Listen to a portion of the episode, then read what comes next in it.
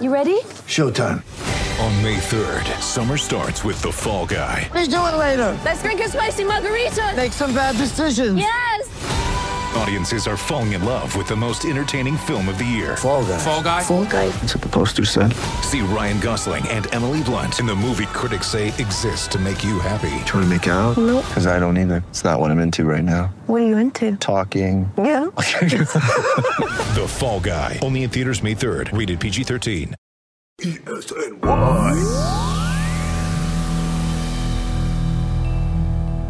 What's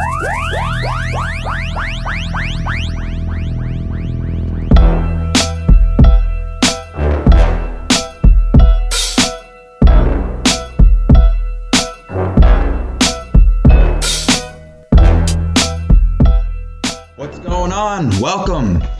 Episode 2, the Wide Right Podcast, hosted by Ryan Honey, presented by Elite Sports New York. What a week to be a Giants fan. It's happened, it's occurred, it's here. I didn't want to admit it last week when the quarterback switch was made last Tuesday, I believe. But this win, this 18 point comeback that was led by Mr. Jones, Danny Dimes, has now brought on a newfound confidence, a newfound sort of what like there's oomph to this team now. There's some juice, as Colin Cowherd said on his show yesterday, which he's absolutely right about. There's this it's an it's a new era. It's happening. I'll admit it this time around. I didn't admit it last week. This is a new era in Giants football all because of one all because of one guy, one kid, one 22-year-old rookie. The Giants go down by 18 in that point in that game against the Tampa Bay Bucks. Eli's at the helm of the offense. They go down by 18. They don't come back. Eli's biggest comeback in his career was 17 points. They already said Daniel Jones is now 1 0, down by 18 or more. Eli is 0 44 in his career in that spot. That's insane already. There's a newfound, you know, confidence. You know, the wheels are spinning. Everything's in motion. You know, people aren't saying people aren't giving um people aren't looking at the schedules for other teams when the Giants come by. They don't say it's not a checkmark win anymore for the opposing team. You know, now the Giants could be favored next week against the Redskins. I'm not sure what the line is right now, the opening line. But now it seems the Giants sort of have a chance to wake to make some noise. There's winnable games on the schedule. You know, we got Redskins next week. Uh, the Vikings are a good team, but they're not great. Um, you know, they have the Cardinals. The Lions could be a winnable game. You know, they're pretty good right now, so I don't know about that. But there are.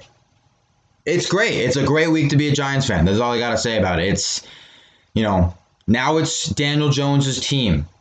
Last week I was saying, oh, what if he goes into a game with those three picks? They turn to Eli and say, hey, we're paying you 23 million this year. Go in and try to finish off this game. I don't think that's going to happen now. And as I said last week, it's all about narratives. Last week, the narrative for some people, including me, was, oh, maybe this isn't the beginning of the Daniel Jones era. Eli could still play. There could be a game where Eli may start. You never know. Now the entire narrative has changed. And once again, it improves how quickly narratives change in the NFL and how quickly they change they how they change even quicker in New York. But let it let's start talking about that game. Uh, 32-31 the final score. Uh, just a great game all around. Uh, the Bucks came out firing. Uh, you know, Jameis Winston had a good game. I had, I had to pick him up on my fantasy team because Drew Brees got hurt. I knew, you know, the Giants defense was probably going to be horrible, and they were. So Jameis would essentially have a lot of points, uh, you know, which is unusual because he's really not that good. Um, and that's what happened. I did win, for those of you wondering. Thank you. Um, so let's start with the good. The, we'll, just, we'll go from the good, the bad, and then I want to end with the ugly. I have some criticism for a certain guy on the defense, um, but we'll get to that and get to that in a little bit. Um, so start off with the good. Obviously, uh, Daniel Jones, his first start, his first career start in the NFL. I mean, besides the two fumbles, which was mostly because of poor play by the offensive line, what more could you ask for? 23 for 36, 336 yards, two touchdowns, uh, four carries, 28 yards, seven yards per carry. Do the math. Um, two touchdowns on the ground, including that go-ahead score right up the middle on the uh, fourth and five play with a little bit over a minute to go. Um, and that was a great. That was. It was almost. It was like the Red Sea parted. It was just right up the middle. He was right there. It was an easy walking touchdown, seven yards. Um, I believe I believe it was from the seven yard line. Um, that was like that moment right there. Change is changing the Giants season. It's turning everything around. Now it go that one play right there. Daniel Jones up the middle for the go ahead score. I know the miss. I know they missed a field goal. The Bucks did after that, which we'll get to in a little bit. But that play right there is changing the whole year. Sometimes years are changed and sometimes narratives are changed by one simple play. That was that simple play right there. That seven yard rush up the middle for the go ahead score. Um, you had some great stat lines for the Giants in this game, too. I mean, Evan Engram. Evan Engram continues. He's going to be hot take. I don't really know if it's a hot take right now. Could make sense at this point. At you know, from what we've seen from him thus far this year, uh, he's going to be one of the more productive tight ends in the NFL, and that's because how of how versatile he is. You know, he's a receiver. He can line up in the slot, line up split wide. I think I'm pretty sure they've had him line up in the backfield before. They've definitely had him line up on the line, you know, as a regular tight end, which is what he is. Um, you know, but he's a versatile, athletic option to have in the passing game, and it showed six receptions on eight targets, 113 yards, and a touchdown. Uh, Sterling Shepard came into his own, played like the 40, the you know 41 million dollar athlete that he is. Uh, you know the contract that he signed in April, seven receptions on nine targets, 100, yard, 100 yards, and a touchdown, uh, including that two point conversion uh, try that proved to be huge. Uh, made it a 10 point game instead of a, instead of a nine point or instead of a 12 point game at that point. Um, that was huge. Um, yeah, and I thought you know the defense didn't play. The defense was bad, um, as they've been all year, but they definitely did pick it up in the second half. They got some pressure. They finally got pressure on the quarterback. See, this is what I was saying this entire time. Jameis is still a young quarterback. He's only in his fifth year. You get pressure on young quarterbacks, they're gonna make mistakes. They're gonna screw up. Jameis screwed up. They got four. Um, they got pressure on them. They had four total sacks. Marcus Golden with two, um, who I love, by the way. I mean, this guy. Th- this is what you need. You need a ferocious sort of mentality on this pass rush within this pass rush, and that's what Marcus Golden brings to the table. Uh, Oshane Ximines, the rookie uh, outside linebacker, with one sack, and then Dexter Lawrence, the rookie defensive lineman, the number 17 overall pick in this year's draft, uh, with one sack as well. Uh, Ryan Connelly sort of stole the show at the inside linebacker position when Alec Ogletree uh, went down with an injury. He did not return. Connelly, you know, I love this dude Connelly. He could he sh- could be shaping out to be the Giants' best defensive rookie um, he's always in the right spot. He's always, you know, plugging up the holes. He's always in the backfield. He had that pick in the second half, a huge, huge turnover in the second half. His first career interception, the Giants' first interception of the year. Of course, it comes from an inside linebacker and not from a defensive back because the defensive backs are kind of, you know, bad right now. Um, but yeah, I thought that was good. Uh, we had the Giants had great stat lines. Um, so, but there's I'll get into the bad in a little bit, but when you know when you win the game, that's all you can really ask for. Uh, but there's def- at the same time there's definitely things some things that need to be cleaned up. Uh, let's get to the bad. I thought the offensive line didn't play great at all. Um, you know, Solder, Nate Solder, the left tackle, was getting killed the entire game. Uh, Shaquil Barrett for the Bucks at four sacks. I mean, anyone who has four sacks in what I mean that's just that's something you don't really see anymore. You know, even Khalil Mack against this Redskins team last night only had two. You know, that's just something you don't really see. You don't see a lot of in today's NFL, four sack games aren't exactly a stat line that's popular and are going to happen every week. But it happened this week to the Giants. Uh, the O line just wasn't great. Uh, they needed to be great for a guy like, you know, rookie like Jones in his first game. They needed to take that pressure off of him. They didn't. Uh, Jones did use did you know utilize his feet a lot, uh, something that you know Eli was never able to do in his 16 year career. The Giants finally have a quarterback that can do something like that, that can use their feet in situations like that. Not just I'm not just talking about the rushing touchdowns that Jones had, but you know, when he's pressured, that one play, I believe in the first half, he was pressured and he ran to the outside for the first down on a third and four. You know, that's that's a weapon, that's an option that they the Giants offense now has that they never had with Eli under center or in the shotgun. You know, it's just but that's an option they have right now. But at the end of the day, the offensive line needs to be better. Um, they weren't from the second half, you know, in the second half from the first half. They didn't improve much throughout the game. Um, the Bucks had five total sacks, uh, so not great. Um, and still, the the defense is still extremely shaky. I mean, they only gave up three points in the second half, but in the first half, six six scores on six consecutive possessions. They allowed six scores on six consecutive possessions in the first half. Or all that's all the possessions in the first half. The Bucks had six offensive drives in the first half. They got a score in each one of them. They had the three touchdowns, which included the two missed field goals or two missed extra points rather, um, and then three field goals for 28 points. Not great. I mean, this defense needs to improve. These I'm gonna start. I saw.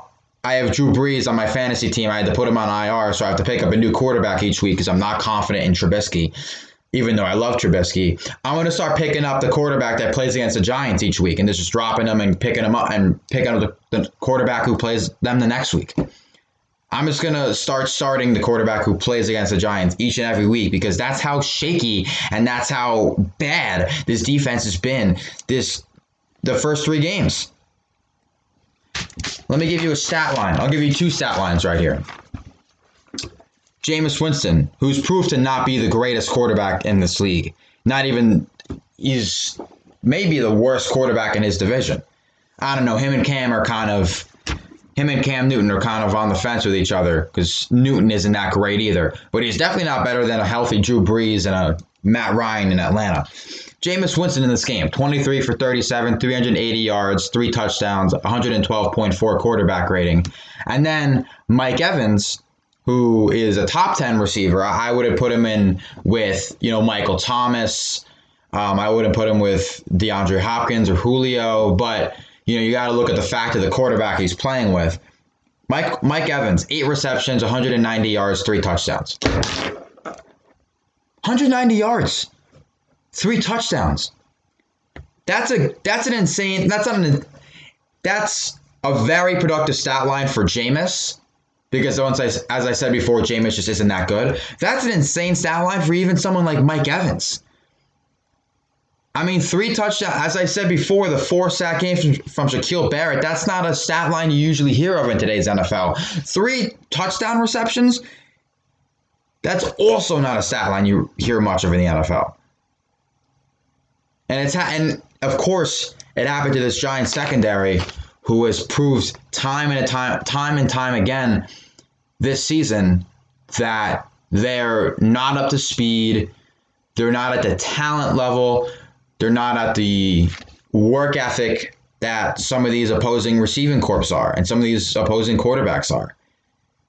It seems every game these quarterbacks are torching the Giants. Dak Prescott had over 400 yards. Josh Allen had a great game week two. And now Jameis Winston nearly has 400 yards if you're letting, it's one thing letting a quarterback like Dak throw for that much on you because the Cowboys are a great team and they're going to be a good, they're going to be, you know, there'll be a playoff team. I'm not going to pick them to win the Super Bowl because I refuse to ever do that. But, you know, it's one thing letting Dak throw for 400 yards on you. Jameis Winston, nearly 400 yards given up. Not a great look for this defense. Not a great look. So there was the good, there was the bad, and now to my the segment that I'm looking forward to, that I was looking forward to uh, all morning um, as I record this at 10:15 in the morning on Tuesday, September 24th. Um, you know, nicknames are an interesting concept. You know, I have a nickname with my friends. A bunch of my friends have nicknames. Uh, I know people who have had nicknames, who have had the same nickname their entire life, to the point where you call them by their given first name or their last. It's weird. It's weird to call them by their, you know, first first name or sometimes even their last name. People just call them by their nickname, and you know, some of them are funny, some of them are clever, some of them are stupid, but that's okay but the whole people having nicknames is that's fine. People, you know, whatever. I don't care. However, in sports, it's a little bit different to me. People want you to call you this. People want you to call you that. When you should be worrying about not sucking first at your sport. I'm talking about the so called jackrabbit of this defense.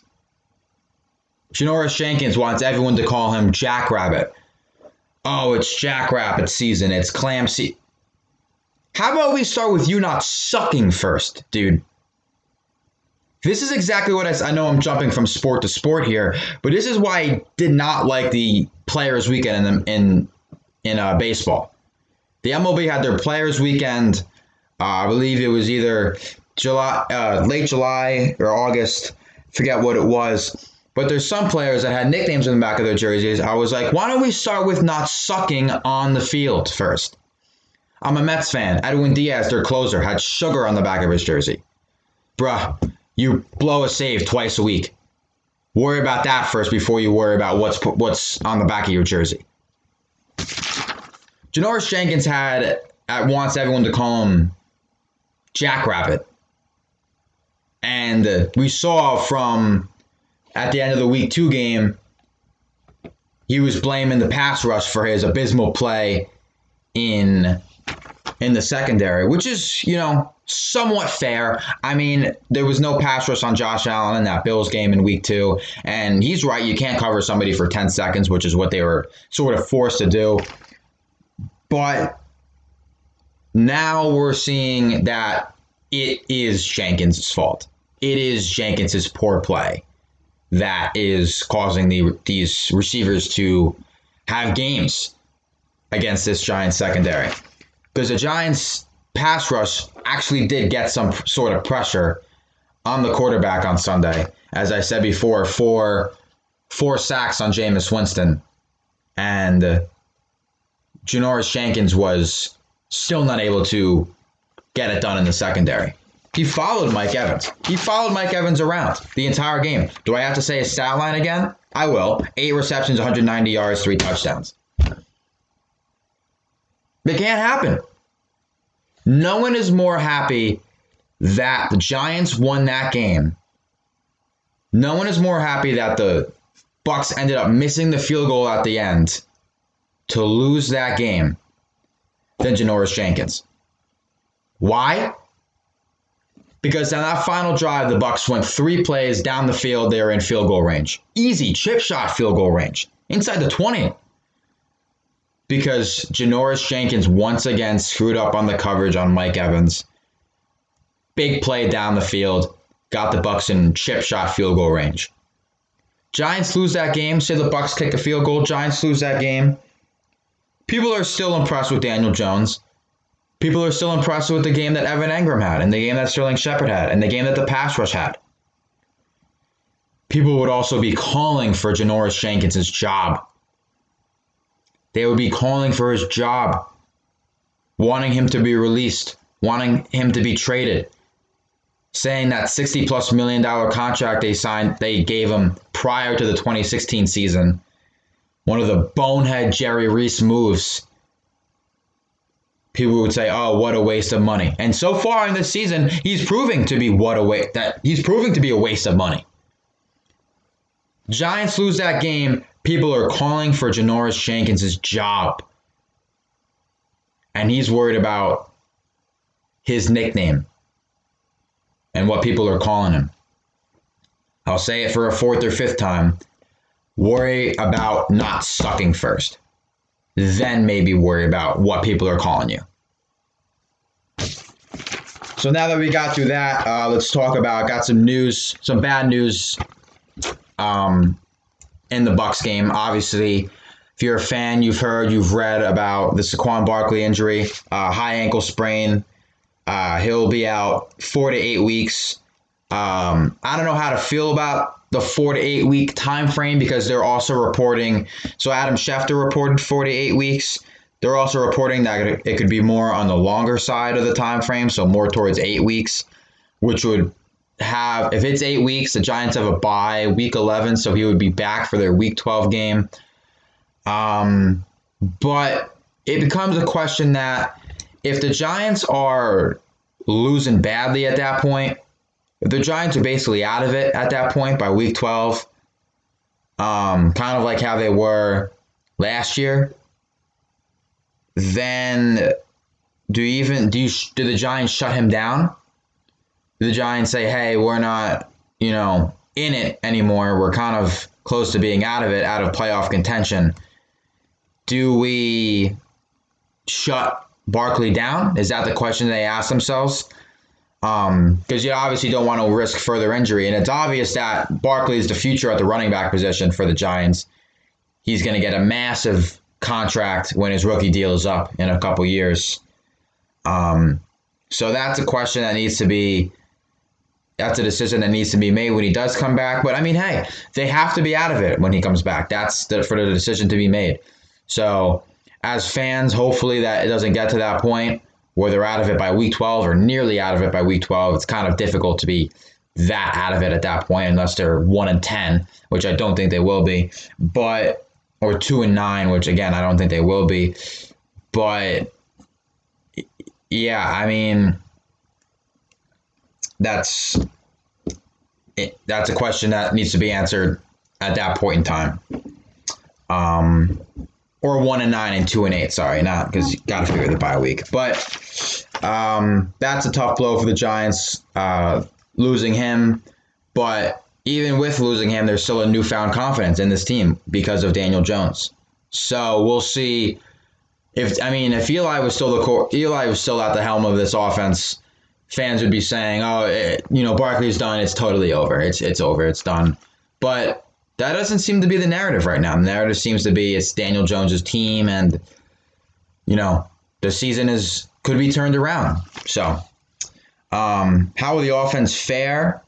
with Jones and not Barkley, um, it's not going to be a run first workhorse offense anymore. It's, you know, when Eli was under center and Barkley was lined up behind him, it was run first, run the offense through Saquon Barkley, operate the offense through Saquon Barkley. Um, you know, that first drive against Buffalo in week two, I'm pretty sure he had four carries for 55 yards and a touchdown. That's how the offense should operate. Right now, it's going to be a lot of it's going to be an air attack. It's going to be a lot of, um, you know, passes downfield. And if it's going to be a pass from the backfield, it's going to be a swing route to uh, Wayne Gallman will take over the running back duties until Barkley is back and healthy. Um, yeah, it's going to be an air attack for Jones. So that's I mean it's tough that we that the Giants don't have Barkley to sort of take the pressure away from Jones, but the offense is going to need to become an air attack now with Jones and the receivers and Wayne Gallman.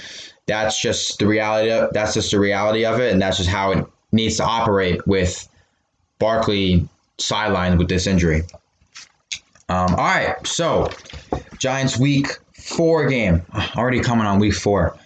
Uh, this upcoming Sunday, 1 p.m. Eastern Time at MetLife Stadium. Daniel Jones' first home game as a starter. Uh, Giants are coming in at one and two versus the Washington Redskins, who just fell to 0 and three on Monday night uh, against the Chicago Bears. Um, so I'm very glad a report came out last night after the Redskins lost. Very glad the Redskins and their head coach Jay Gruden are staying with Case Keenum at quarterback and not making the switch to Dwayne Haskins. Because I could see the Giants beating Case Keenum Case Keenum isn't all that great. Um, if you watch the game, if you watch the Monday night game last night against the Bears, you notice that Case Keenum isn't that great at all. Um, but I could also see the Giants losing to rookie Dwayne Haskins. I could see Dwayne Haskins coming into MetLife Stadium, uh, first of the many matchups between Daniel Jones and Dwayne Haskins in this division. Uh, two first round picks this year. Um, I could see Dwayne Haskins winning that first one. I, I, I could just see him torching the Giants secondary. Um, I don't know why, uh, but I mean I do know why because the Giants the Giants secondary is atrocious. But yeah, I'm just I'm I'm glad that it's Case Keenum at the helm for the Redskins and not Dwayne Haskins. Uh, they're to need to pressure Keenum all day. Uh, the second the success in the secondary will follow if they get into Keen, if they get in Keenum's face this entire game. Um, you know, as I saw last night, the pressure of the Bears defense and Khalil Mack and Akiem Hicks. Keenum had five turnovers last night, threw three picks, had two fumbles that he both lost. Um, you get you get in Keenum's face, he's gonna make a ton of mistakes as he did against the Bears last night. So that's the key to the game. Got to get pressure on Keenum. The success in the secondary will follow. Um, you know, there are some, you know, DeAndre Baker played a lot better in the second half of that um, of the Bucks game than he did in the first half, or than he did in any half prior in the entire season. Uh, so look to him for to improve even more against this Redskin offense, um, who's clearly you know doesn't have a lot of success at all. They're zero three um, and you know looking are looking to be at the basement of the of the NFC East uh, for this entire season. So look at the pass rush to get in Keenum's face a lot. That's what should that's what should happen, uh, and the success from the secondary will follow. Um, and as I said, the offense before, as I said before, the offense is going to be an air attack. It's going to be, you know, down the field throws from Jones to the receivers, and that's what needs to happen against this Washington defense. They're number 20, they're ranked 26 in the NFL, 287 passing yards allowed per game. Um, an air attack is absolutely eminent from the Giants offense. I mean, this this Washington defense is is almost just as bad as the Giants. Obviously, it's not as bad as the Giants. The Giants secondary is horrendous so far, the worst in the league. Um, but yeah, I mean, expect Daniel Jones to have a big game. Expect Evan Engram to have another big game. Um, yeah, I mean, oh, so what the Redskins are the Redskins have allowed 260.7 yards per game um, after last night, so that's 31. So that's 20th in the league or 19th in the league, I believe. 19th or 20th, somewhere around there. Um, so, yeah, expect Daniel Jones to have a big game. Expect uh, Evan Engram, Sterling Shepard. It is the last game without Golden Tate, thank God. Uh, the Giants get him back the following Sunday against Minnesota. That game is also at home. Um, and yeah, I think I think the Giants will come away with a win in this one, as I said multiple times in this half hour long podcast thus far, almost. Um, there's a newfound confidence. The narrative has switched. The narrative has changed. Now the Giants are looking at some very winnable games, and it starts with this upcoming Sunday, Week Four matchup at home. Daniel Jones' first home game as a starter. Um, yeah, I expect it to be a, a great game. Expect a big turnout at MetLife Stadium. You know, if this was Eli at the helm, Giants Redskins, you know, 0 3 Redskins versus possibly could have been 0 3 Giants. Not a lot of people are going to this game or tuning into this game. Well, Daniel Jones at the helm, now it becomes interesting. Now the narrative has changed. Now there's a reason to watch and a reason to believe in this Giants team. So, all right, that's all we have for the second episode of the Wide Right podcast. Uh, I'm your host, Ryan Honey, uh, signing off. So, don't forget to subscribe, rate, um, you know, anything you can do to the podcasts on iTunes and Apple Podcasts. So, this will be on iTunes. You can get this podcast episode and all episodes of the Wide Right podcast on iTunes, Apple Podcast, um, or just Apple Podcasts. iTunes isn't, isn't a thing anymore. Apple Podcasts, SoundCloud, Spreak, Spreaker, um, and yeah, rate, subscribe, uh, do whatever you can. And uh, I'll see you next week.